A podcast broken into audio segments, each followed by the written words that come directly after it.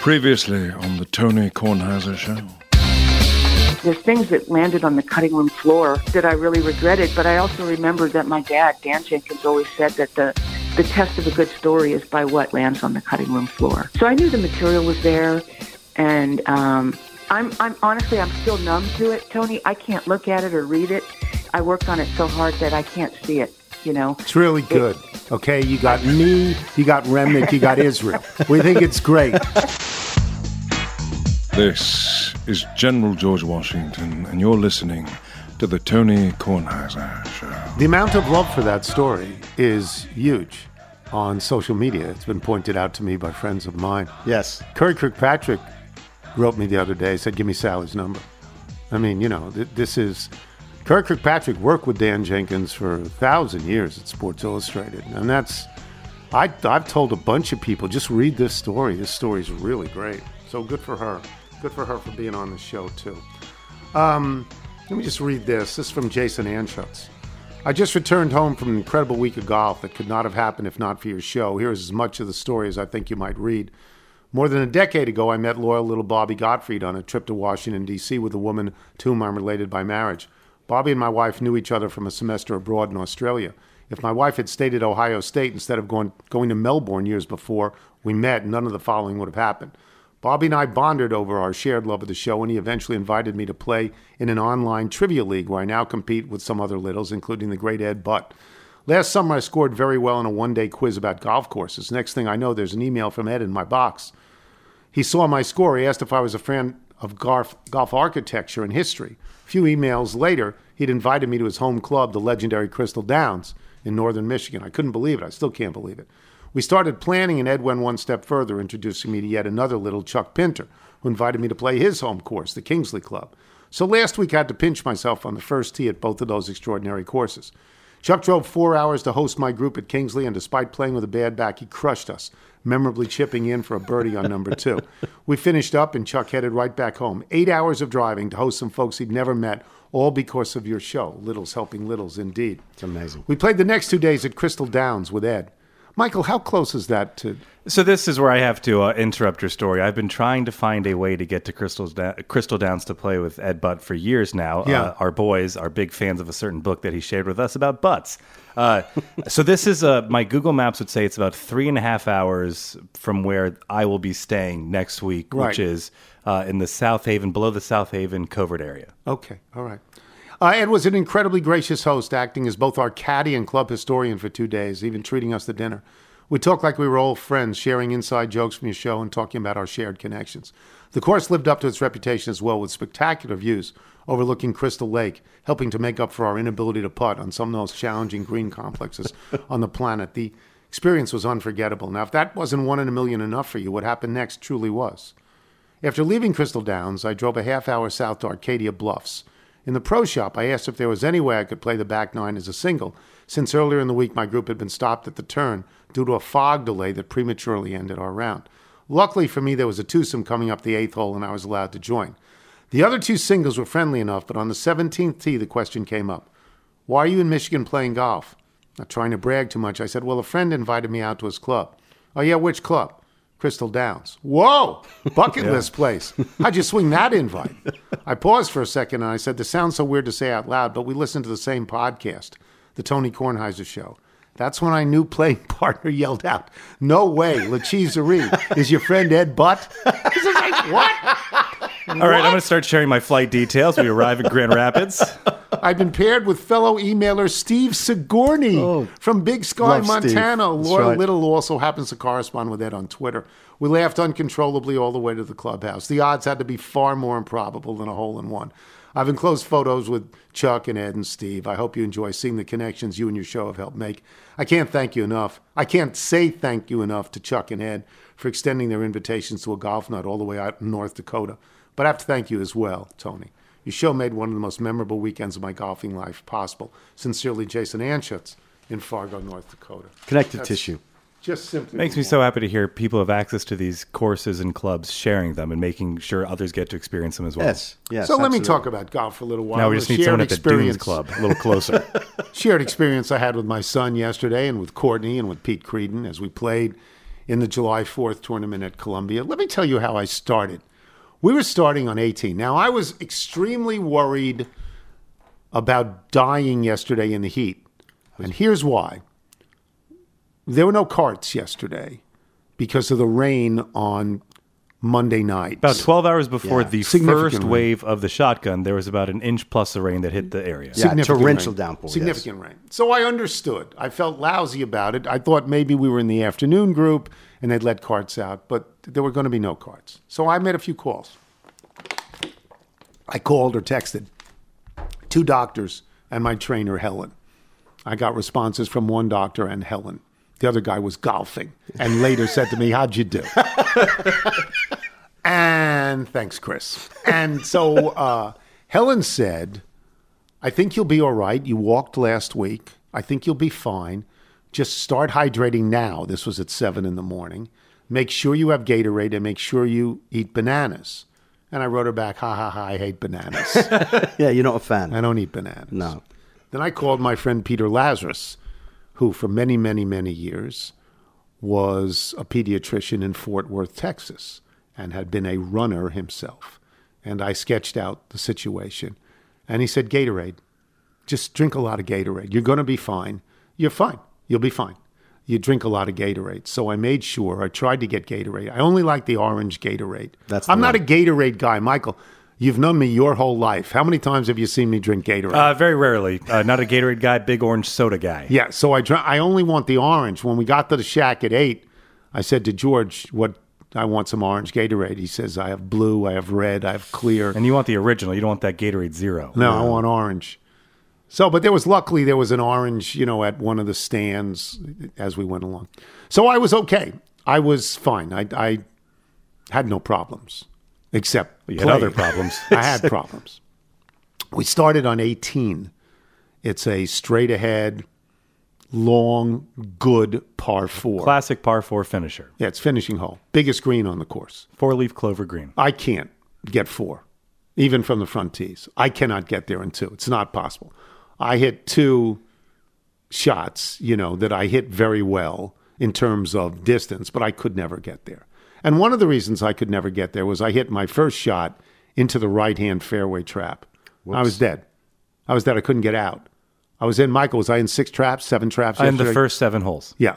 And I couldn't get out of any of them with one shot. And if I got out, I got out one foot. And I'm just terrible. You know, it was just terrible. Trap after trap after trap. I mean, I- Your body language was so negative. oh, And I've been hearing about this for months, but I don't play golf with you all that often. It's not that just that you go into the traps. You you're in unplayable positions because you're getting that advantage from the goal I'm right You're under up the against the, lip. lips. Oh yeah, you can't do. I'm right up against the lip time after time after time after time because I hit it hard. It rolls in and rolls all the way. And then every hole, it's like, why don't you just try and pitch that? You go, yeah, or I could hit the seven iron.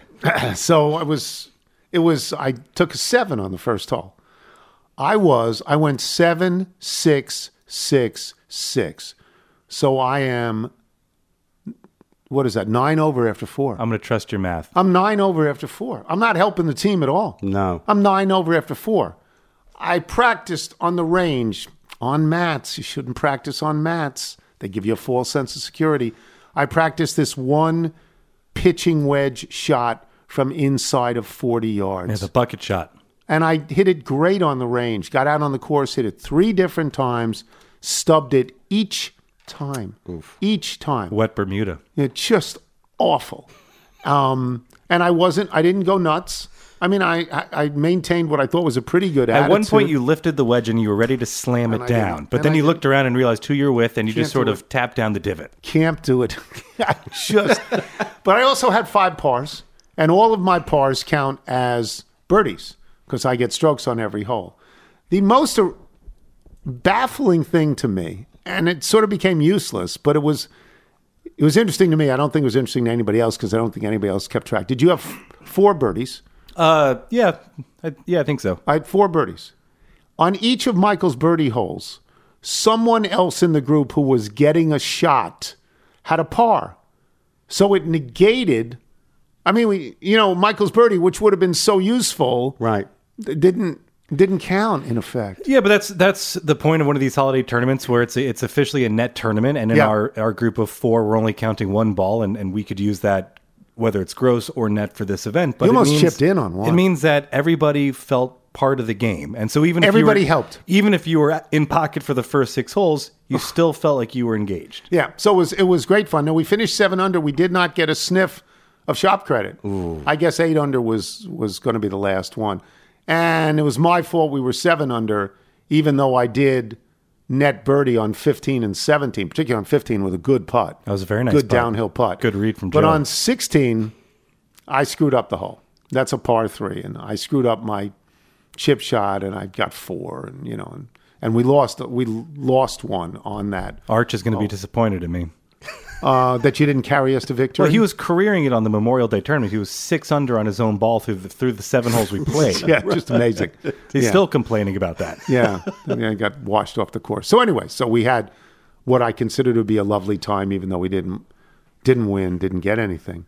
And then I came home, and after doing the chores that I have to do, I have not watched television other than sports or an occasional news show, and then just briefly in three years during the entire pandemic. Yeah, pandemic. it's been some time, hasn't it? I've not watched a single entertainment television show. Not one. Haven't done it. Everybody says, why don't you stream this and why don't you stream that? And you get Netflix, don't you? And you get that. You didn't even watch the first season of Succession. You got tired of it. that was before the pandemic. All right. No, I haven't watched a thing. Not even Keri Russell. Not and even The the, Bear, that's which right. Simmons told me. Watch the Bear. Oh, season, yeah. season two, episode six. Is Yeah, everybody loves the Bear. stressful. So Simmons loves the Bear. Haven't watched the thing. Alternatively, Cocaine Bear, which is a fun movie. With Keri Russell as well. I think she's in there. based on a true story. Maybe. based. Maybe. I did something yesterday. This was appointment viewing for me. I watched the Capitol Fourth, Oh, which right. is which culminates with the fireworks, where I have been in my life and Michael has been in his life downtown to the fireworks, which if you get the chance to go is wonderful. We had in my life I've been in positions of grandeur. Right? I went once to the Canadian embassy the best place to see which it. was great. Great view. I went a few times when my friend Brent Glass was running the Smithsonian, the American History Museum right. to the What top. a great event! You get to tour the museum. They have a, a nice little barbecue up on the roof. yeah. I mean, it was that's been great. So I wanted to see it. Unlike going up to the Washington Post, where it looked like you were meeting someone undercover in a Well, you- parking lot. yeah, because you're up on a roof and, and you could fall Yeah. off, and you can only see half the fireworks, and it was awful. Anyway, anyway, uh, so I wanted to see that, and they always have lovely entertainment. And they had a few people on last night. They had Renee Fleming, who's a great opera It singer. definitely skewed a little older. Yeah, yeah, I think it usually does. They had Belinda Carlisle on, whose name I vaguely remember. The Go Go's, right? Yeah, she was. I don't know. Yeah. she was fine. She did two sets, like four songs. She was fine. They had Boyz II Men, who I think are great. The- yeah, you know, I loved watching Boyz II Men, and their finale act was Chicago. And I thought, okay, this has to end. You know, it's like, what are we doing here? Um, you know that song where the recurring verse is I think it was the 4th of July. Saturday in the park. I thought it was the Fourth of July. That's why they, you know, Oh. so they could sing that song. Sure. The close-ups of them singing, they were very satisfied with themselves. Yeah, I mean, okay.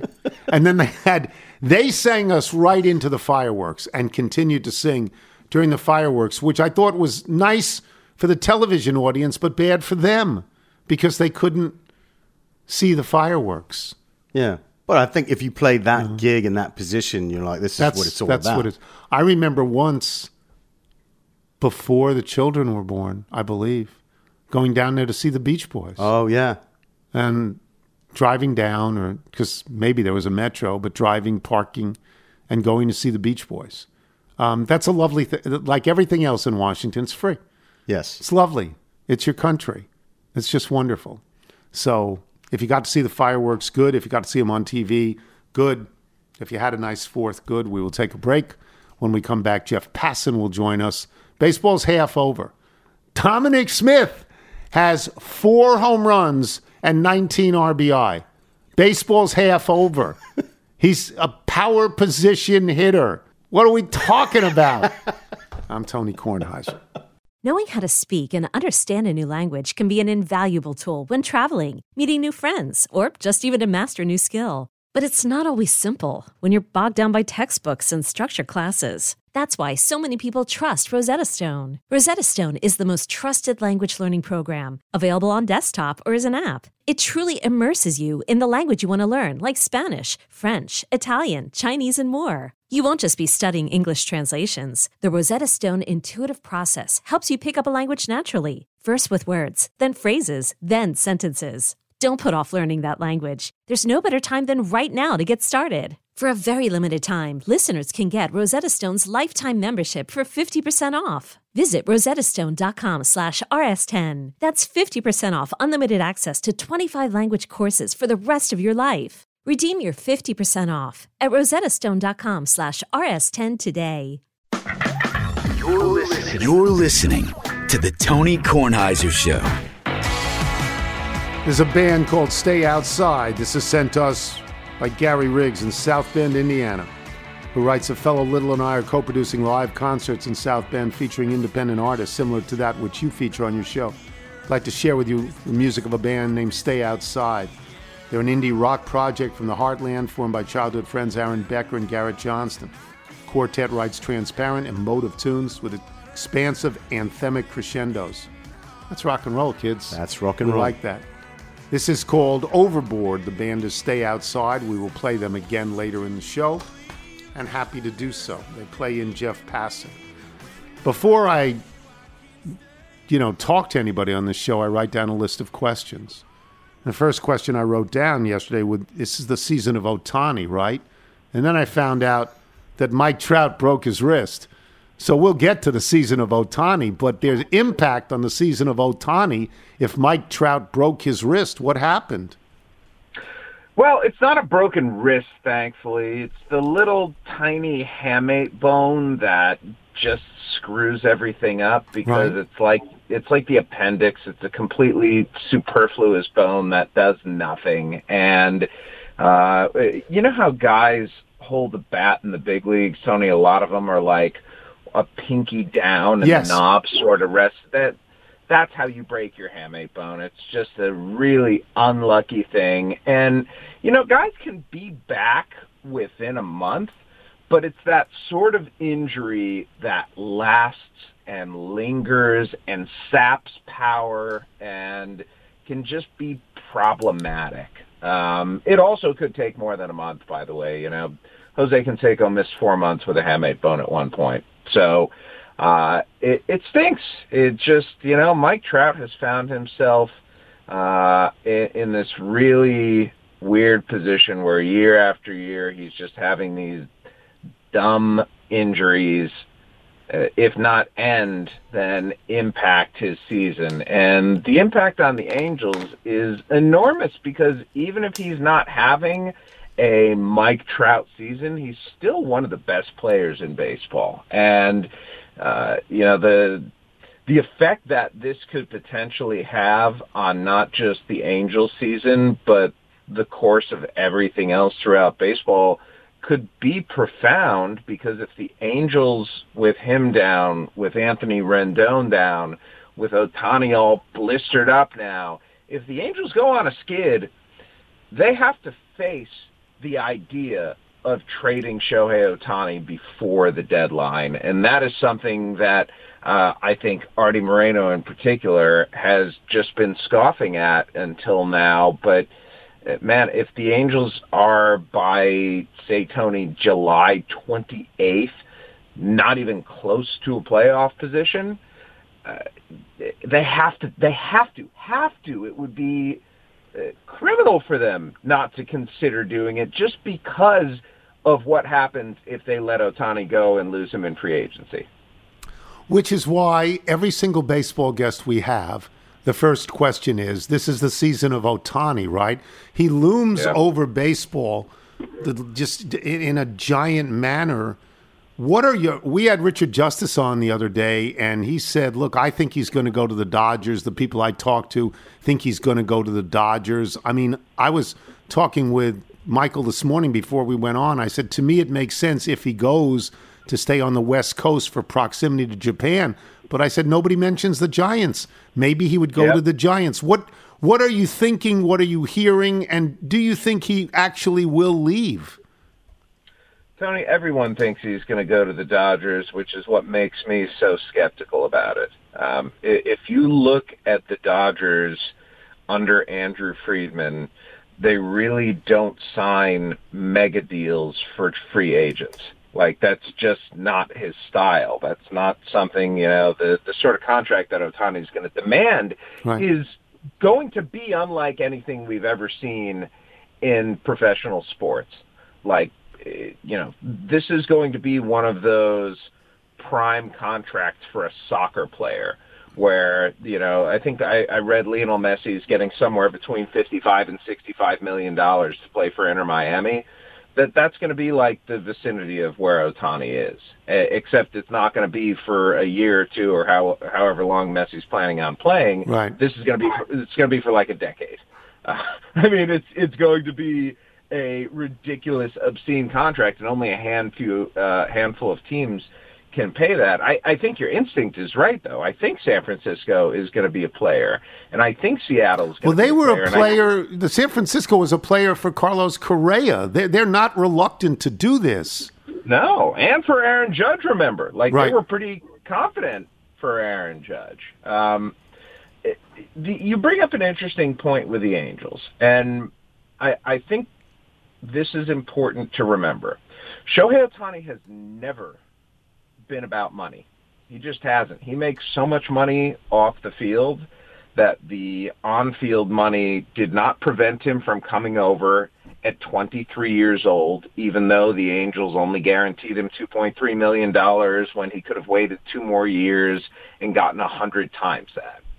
Um, the money was not important in arbitration when he could have fought to set new precedents and could have taken the team to a trial and uh, did not do so. What's been important for him is comfort, right? And it's just like when you switch a job when you go to a new place, it takes a while to get comfortable, to learn all of the different people, the personalities, what makes them happy, what angers them. You have to forge dozens of new relationships. And that's a stressful thing for someone in a normal job. And it's an even more stressful thing, I think, for somebody who's trying to do what nobody in Major League Baseball has ever done before and do it for the fourth consecutive year next year because uh, what Ohtani's done in 2021, 22, and 23, uh, it's uh, it's, borderline unfair. Like it, it really is just how much better he is than everyone else. He is. He's great. He's great at two different things. And the skeptics, and there were many, many, many more skeptics than believers at the beginning.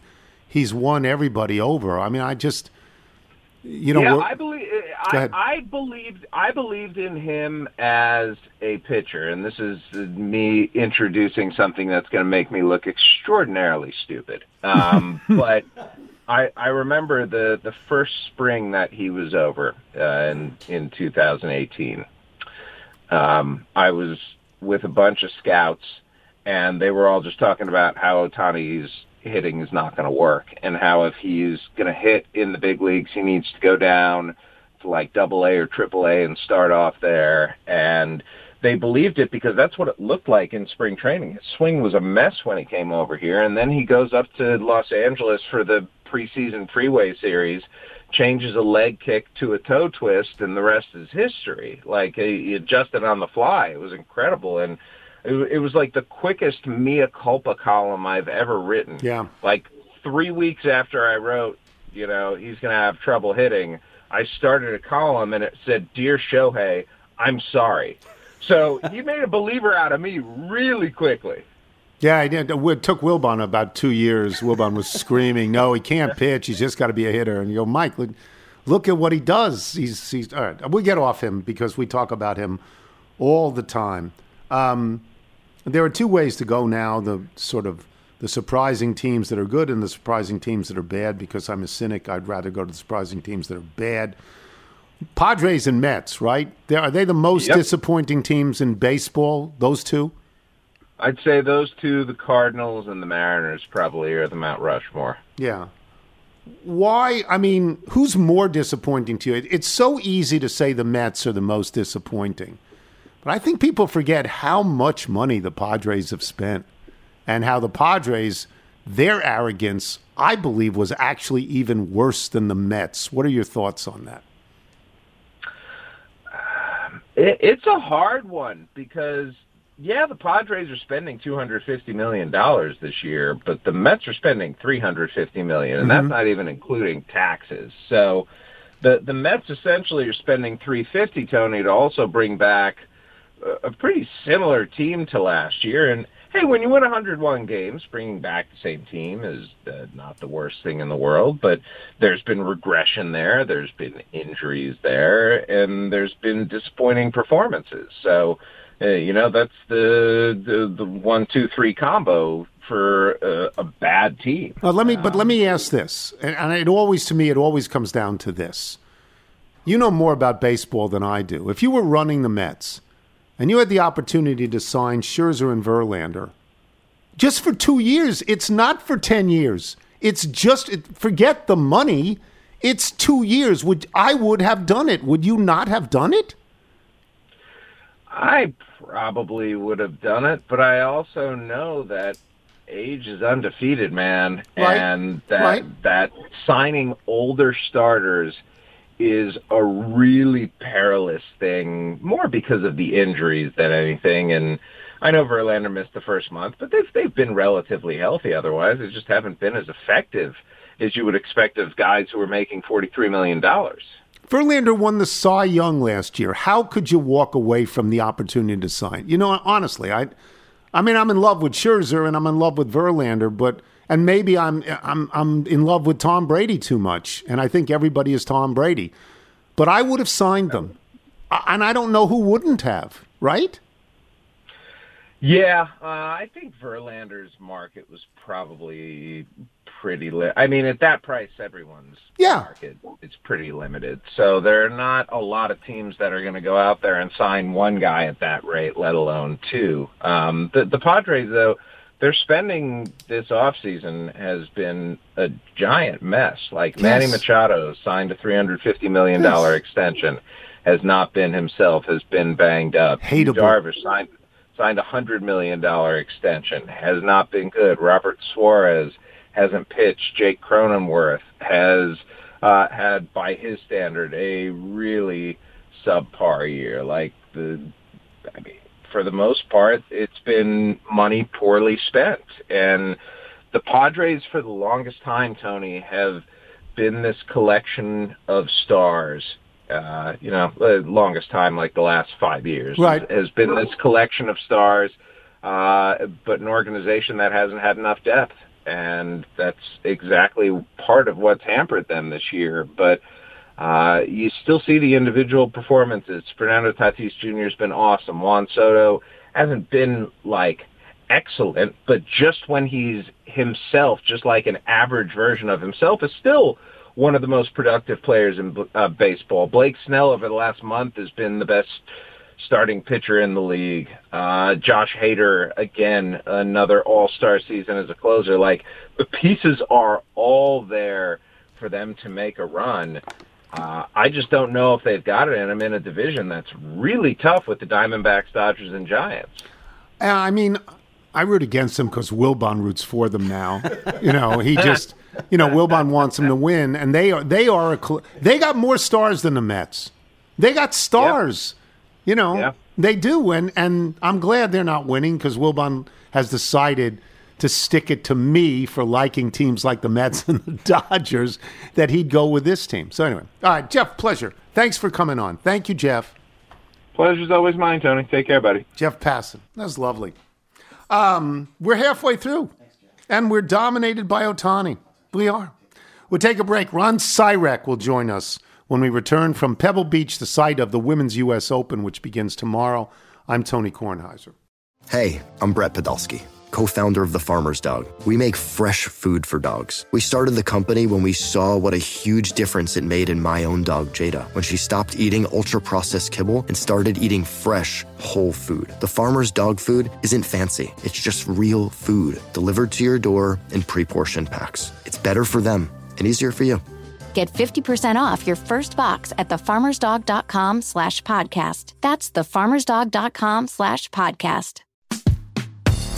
This is the Tony Kornheiser Show. Tony Kornheiser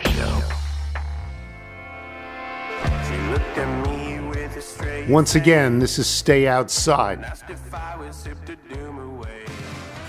It's a straightforward rock and roll band. Yeah. Stay Outside. They're from South Bend, Indiana. Michael, if people like Stay Outside want to send us their original music, how do they do it? Send us your music by emailing it to jingles at tonykornheisershow.com. And you can go see them apparently in South Bend, Indiana. Yeah. that's good. Got a show coming up, yeah. Yeah, they play in Ron Sirak, and we're going to talk about the U.S. Open, Women's U.S. Open. It starts tomorrow at Pebble Beach. If you know anything about golf, if you like golf at all, there are in this country two iconic courses. Now, you can tell me there's a third, or there's a fourth, or there's a fifth, but there are two. If somebody limits you to two, Augusta is one, and Pebble Beach is two. Augusta is private, Pebble Beach is public. Pebble Beach is pricey, but if you want to play, you can play. Just be prepared for six and a half hours as everybody takes pictures. But you can play. We've seen it as long as we've seen Augusta, we've seen Pebble. Any event at Pebble from the Bing Crosby on down is televised. I want you to tell me this. You put the women's U.S. Open at Pebble. That to me, Ron, is mythologically significant of something important in terms of the big time nature of the LPGA event. Yeah, this is huge for women's golf because it, it's going to bring fresh eyes to the product. There's going to be a lot of people who are going to tune in to watch the Women's U.S. Open just to see Pebble Beach. Yes. And, and and they've seen the men play the golf course. They're going to be curious how they're going to set it up for the women. How are the women going to be able to handle it? And and and that's how you grow your product. You you, you reach beyond your core fan base to those casual sports fans out there who maybe don't watch women's golf, but they're going to tune in this week and they might come back. So this is interesting to me. They had their last major. The women have I don't know five major, whatever they have. It's different than the men. but the last one they played was at Baltusrol. Baltusrol has hosted men's major events over a long period of time. This is two in a row at very big deal courses.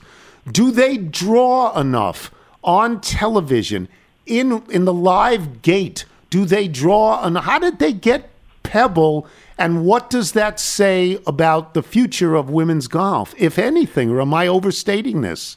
No, you know what the USGA has done, and then more recently, the PGA of America, which took over the LPGA Championship and made that the Women's uh, PGA Championship, which was at Baltusrol. What they've done is leverage their men's products to get better exposure for the women. You know, uh, the USGA's gone to Pebble Beach and said, "You want more U.S. Opens here? We want you to have," and they've got several other women's opens coming here lined up. And the PGA of America's done that by saying you want a PGA championship, you want a Ryder Cup at your facility, you got to have some women's events there. So both the USGA and the PGA have done a great job of of, of leveraging their men's products uh, to to get better exposure for the women's game. I was a sports writer. I had to pay attention to these things. I watched women's tennis get what I think is very close to, if not exactly equal footing with men's tennis. I watched it over a long period of time. I watched the Women's World Cup in soccer um, dwarf the United States men's soccer effort in the World Cup. I haven't seen that kind of catch up in women's golf yet. Am I not watching, or, or, or am I correct that, that that gulf is wide? You know, the gulf is wide, and and uh, you know, uh, women were playing for about one fifth the prize money of uh, PGA Tour players coming into the season, and that's before Live Golf forced the explosion of all this uh, added bonus money, Right. designated events, and all that other money. Look, it's TV revenue that drives the purses for, for really for all sports. It drives the salary for Mhm. all sports. It drives it for golf. And the LPGA yet does not have women's golf doesn't have the same revenue stream from the uh, TV rights that the, that the men do. Now, again, the PGA and the USGA are leveraging their men's events to get TV exposure uh, for the women, and there's going to be a record number of hours on uh, NBC and its other other networks, USA Network and Peacock, this week from here. That's all great for the women's game, but they got a long way to go to catch up to the men. And this year, because of Live, the gap widened. So if I were writing a column still, and I wanted to write a column about women's golf, and somebody asked me, or I asked myself, what do they need? I would say they need a superstar. I would point to Nancy Lopez. I would point to Annika Sorenstam, crossover superstars, which gets me to Rose Zhang and Michelle Wie, who seem to be pals. And I don't want to overestimate that, but you're on the ground out there, and you can tell me about Rose Zhang and Michelle Wie and whether or not she is going to be the superstar they need. Yeah, you know, um, uh, uh, yesterday, uh, Rose's press conference, she was incredibly impressive. Uh, you know, uh, she showed poise, she showed insight, she showed humor. She showed that she's sort of ready to deal with what's going to come her way.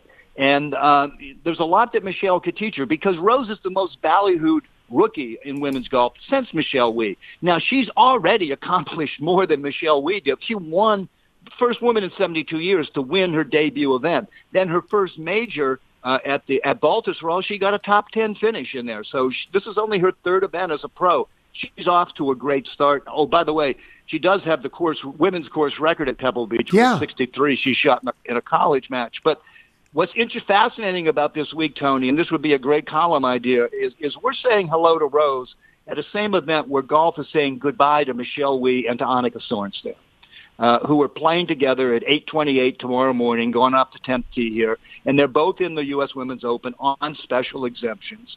And uh, you know, uh, uh, Michelle won at Pinehurst in 2014. Annika has uh, three uh, U.S. Open titles. So at a time when when we're saying hello to Ms. Rose, we're saying goodbye to those two. And you're also absolutely right. I've always felt the individual sports, tennis, golf, boxing, do better when there's a clear king or queen of the hill that you're trying to knock off. They do better when there's a Muhammad Ali out there or a Tiger Woods out there. And and golf is uh, is searching for their next Annika Sorenstam, and and maybe it's going to be Rose. Can we go back on Michelle Wie for a second? My son and I were talking before we went on the air about this. She had great, great, great potential. But it seemed like it was important to the people around her that she beat men and not beat women. And she didn't go out and beat, you know, she didn't establish herself as somebody who won things. I think her career was really short circuited. What do you think? I think it was one of the great, greatest mismanagements of a sporting career in, in the 37 years that I've been uh, that I've been doing this. Uh, um, what Rose Zhang, uh, Michelle would have been better served if when she was 14, 15, 16, if she were winning junior tournaments rather than just trying to make a cut against professional men. You look at Rose. Rose won the 2020 U.S. Women's Amateur, the 2021 U.S. Girls Championship, the 2022 NCAA Individual Championship, this 2023 NCAA and the Augusta National Women's Amateur. She's won at every step along the way. Oh, by the way, she won 12 times at Stanford in two years, breaking the, the record of 11 for career wins at Stanford set by Tiger Woods. So Rose has has incrementally moved up. She learned to win and dominate every step of the way, the way Tiger Woods did. I, I, I once asked Earl, "Were you ever tempted to turn Tiger a pro early?" And he said, "I was never going to do anything to hurt his confidence. My strategy was to build up a mindset of domination." And Michelle Wie was denied that. She was. He was absolutely denied that. And Rose Zhang is Tiger Woods. She is Tiger Woods. There's I, nobody. Just look at what she's won. We are in in this show partial towards her because she won at Columbia Country Club. She won the girls. She won the girls after she won the AM, which is sort of amazing, is it not? That's never done. that's never done. Usually, yeah, you win the girl. There's been there've been several women who've won both the girls junior and the women's am, but you do it usually. You usually win the girls junior first. And and well, after she won that women's am in 2020, the next year she was runner up in the women's am. So uh, she has, uh, uh, as I said, cut her teeth by by. And, and I'm a big believer in this. There's such a thing as learning how to win. She knows how to close close out golf tournaments. You wrote a story about her, and you said that there were three criteria for the jump up. You want to describe what, what you're looking for, why you think she can do it. Yeah, you know, uh, the first thing you need is talent. You got to be good enough to be able to compete at the highest level. The next thing you need is that competitive experience. You do have to to, to learn how to win. But but the the the the third thing, and it's really a key thing, particularly with the women, because so many of them turn pro at an earlier age. You know, I've always said women mat- mature before men, and we never catch up to them. They always stay ahead of us. But that maturity Rose has in spades, you know, and she showed that again yesterday at at, at her uh, media availability, and uh, uh, she she she was she had a poise about her, a, a self-deprecating humor about her. She seemed to me ready for what's going to come. You know, Tiger Tiger had an amazing ability when he burst on the scene to be to deflect stuff he didn't want to talk about at press conferences, and and he knew how to he knew how to handle that situation. He embraced it, and I'm seeing the same thing in Rose. She's ready for what's going to come. I mean, I, it's a stupid thing for me to say, but these are people that went to Stanford. You know, I mean, that they, they went to the best combination of academics and athletics in the United States of America, right? I mean, Stanford is a great credential. I, I you know, and I think again, going back to the Michelle Wie thing, I think having had at least a couple of years of college golf is hugely important because you grow up not only as a competitor in college, you grow up as a person in college. And Michelle ended up getting a degree from Stanford, but she went to Stanford after she was a professional. Yeah. And, and she will tell you, Michelle once told me, the, the accomplishment in my life I'm the proudest of is getting having a Stanford degree. And for somebody who's who's who was a, a, a very successful golfer, that's an amazing thing to say. And I do think that Rose benefited enormously from those two years in college. That she was able to grow up uh, as a woman, as a person. There. Thanks for getting up early for us. We'll talk to you later. Uh, uh, I appreciate it very much. Thanks, Ron. Always a pleasure, my friend. Talk to you down the road. Ron Sirak, boys and girls. We'll take a break. We come back with email and jingle. I'm Tony Kornheiser. Is your child struggling with a specific subject or need help with homework? Are they asking questions that you're not sure you can fully answer? IXL Learning is an online learning program for kids. It covers math, language arts, science, and social studies. IXL is designed. This program will improve your kids' grades. Studies done in almost every state in the country. The kids who had IXL are consistently doing better. Powered by advanced algorithms, IXL gives the right help to each kid no matter the age or personality. And it doesn't have to eat up all your time. One subscription gets you everything for all the kids in your home, pre K to 12th grade. So don't miss out. One in four students in the U.S. are learning with IXL. IXL is used in 95 of the top 100 school districts in the U.S. Make an impact on your child's learning. Get IXL now. And listeners can get an exclusive 20% off IXL membership when they sign up today at IXL.com/audio. Visit IXL.com/audio to get the most effective learning program out there at the best price. You're listening to the Tony Kornheiser Show. The Tony Kornheiser Show.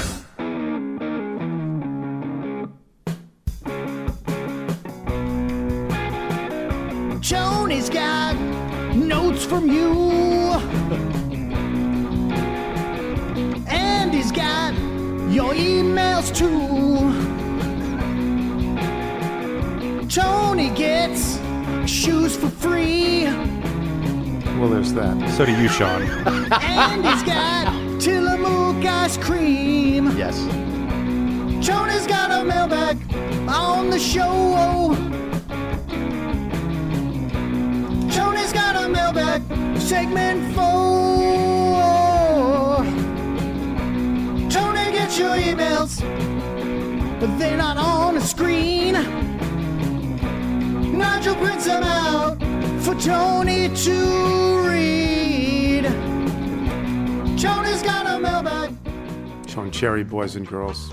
We miss Sean. We do. Gotta get Sean back. some We love level. Sean. Well, I think we're going to see Sean because of the ceiling. Oh yeah, the ceiling Has not collapsing. gotten worse. No, but it's, uh, it's And then when I head to the U.S. Open, we'll get him back. Yeah, that would be great. Not the worst ceiling. Uh, but close. There's some ceilings worse, but yeah, I guess we can say that that's good for us. Uh, you want to do the Bethesda Bagel ad? Bethesda Bagels, we love them. You will as well. Just go to BethesdaBagels.com for the location in the DC area nearest you. Then pop on in, and you will be thrilled. Before we get to the mailbag, let me just say I'm pleased and happy to repeat the news that we have in fact caught and killed a large predator that supposedly injured some bathers. But as you can see, it's a beautiful day. The beaches are open and people are having a wonderful time. Amity, as you know, means friendship. That's Mayor Larry Vaughn talking in Jaws. Um, if you want to make a list, and everybody makes these lists, of the top 5, 10, 15, 20 lines that have come out of any movie of all time. I mean, for me, one of them, of course, is Well, I certainly hope you'll die soon from broadcast news. But on anybody's list, on everybody's list, is I think we're going to need a bigger boat. I mean, come on. Which That's- I, I believe that was an improv line. That was not in the script. Is that Roy right? Scheider. Yes. I think we're going to need a bigger boat. It's a brilliant line. It's just. yeah. Yeah, hello. Thanks to our guests today, Jeff Passan and Ron Sirak. This was a good show.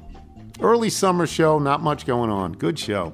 Thanks to our sponsors, MeUndies and Rocket Money. Remember, you can listen to us on Apple Podcasts, Spotify, Google Play, and Audacy. If you get the show through Apple Podcasts, please leave us a review.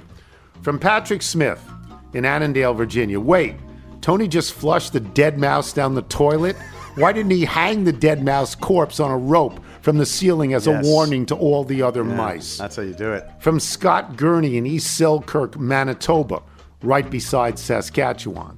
My sympathies on the mouse incident. The outcome was unfortunate but necessary. I do have a couple of questions, though. When you said, Mr. Mouse, it's time to go, did you mean that in the existential, existential sense?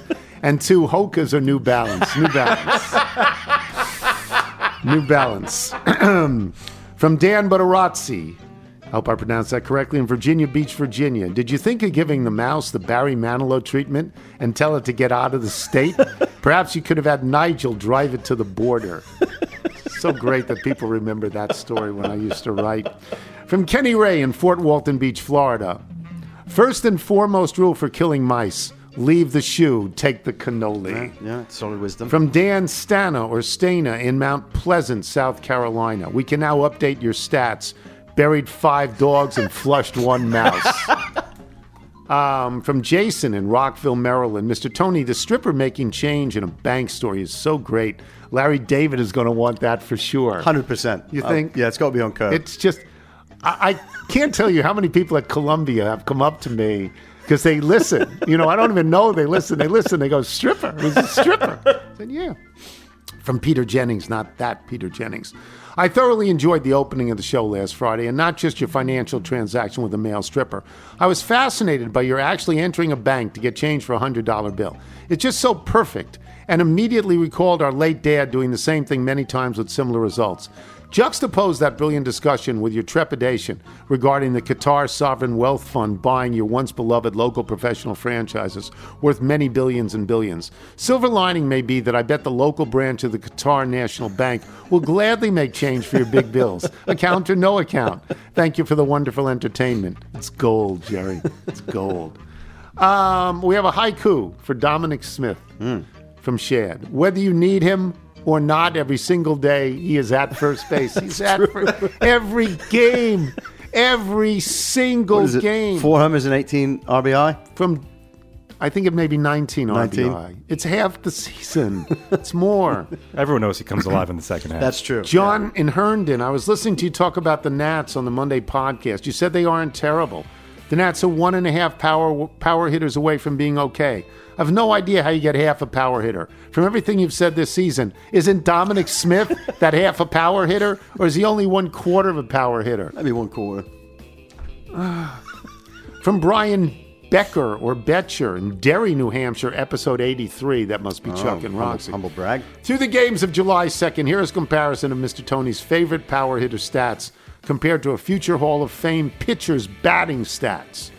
Dominic Smith, 2023, 295 at bats, four home runs, 19 RBI. 19. Zack Greinke, career, 297 at bats, five home runs, 23 RBI.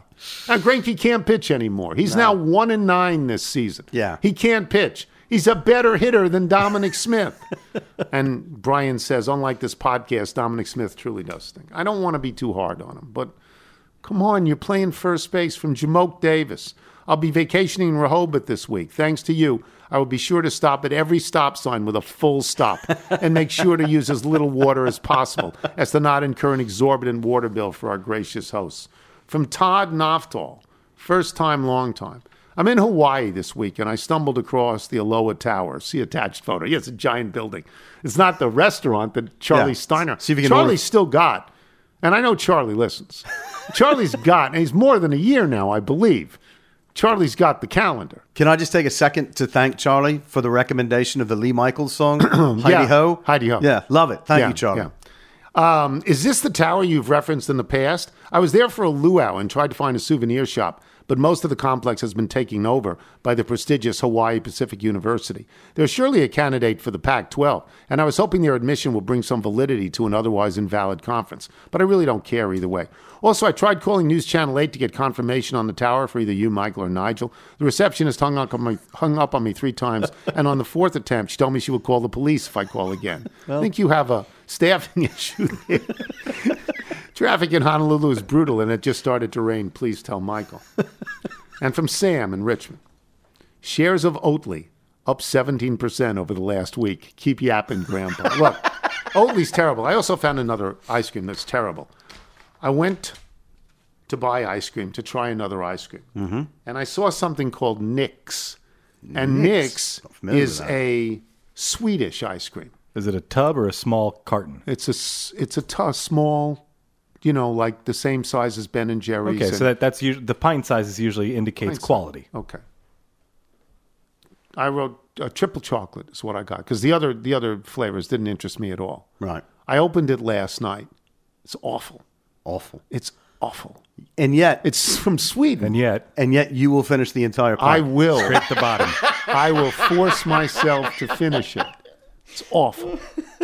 I'm buying awful ice cream. Yeah, we gotta I, work uh, on that. I, I gotta try something new. If you're out on your bike tonight, everyone as always do wear white. You so not.